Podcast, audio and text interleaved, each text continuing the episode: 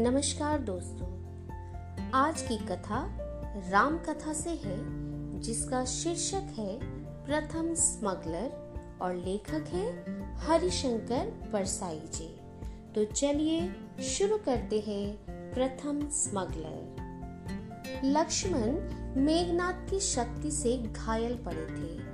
हनुमान उनकी प्राण रक्षा के लिए हिमाचल प्रदेश से संजीवनी नाम की दवा लेकर लौट रहे थे कि अयोध्या के नाके पर पकड़ लिए गए। पकड़ने वाले नाकेदार को पीट कर हनुमान ने लिटा दिया। राजधानी में हल्ला हो गया कि बड़ा बलशाली स्मगलर आया हुआ है।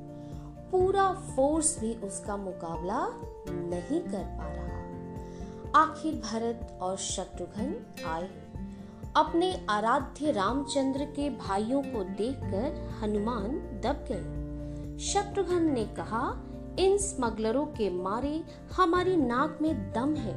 भैया, आप तो सन्यास लेकर बैठ गए हैं, मुझे भुगतना पड़ता है। भरत ने हनुमान से पूछा कहाँ से आ रहे हो? हनुमान, हिमाचल प्रदेश से। क्या है तुम्हारे पास? सोने के बिस्किट, गाजा, अफीम? दवा है। शत्रुघ्न ने कहा अच्छा दवाइयों की स्मगलिंग चल रही है।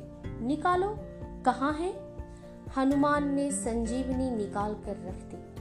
कहा, मुझे आपके बड़े भाई रामचंद्र ने इस दवा को लेने के लिए भेजा था। शत्रुघ्न ने भरत की तरफ़ देखा। बोले, बड़े भैया, यह क्या करने लगे हैं? स्मगलिंग में लगे हुए? पैसे की तंगी थी तो हमसे मंगा लेते। स्मगल के धंधे में क्यों फंसते हैं? बड़ी बदनामी होती है। भरत ने हनुमान से पूछा, यह दवा कहाँ ले जा रहे थे? कहाँ बेचोगे इसे? हनुमान ने कहा लंका ले जा रहा था। भारत ने कहा अच्छा उधर उत्तर भारत से स्मगल किया हुआ माल बिकता है। कौन खरीदते हैं? रावण के लोग?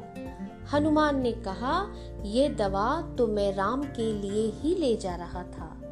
बात यह है कि आपके बड़े भाई लक्ष्मण घायल पड़े हैं मरनासन है। इस दवा के बिना वे बच नहीं सकते। भरत और शत्रुघ्न ने एक दूसरे की तरफ़ देखा।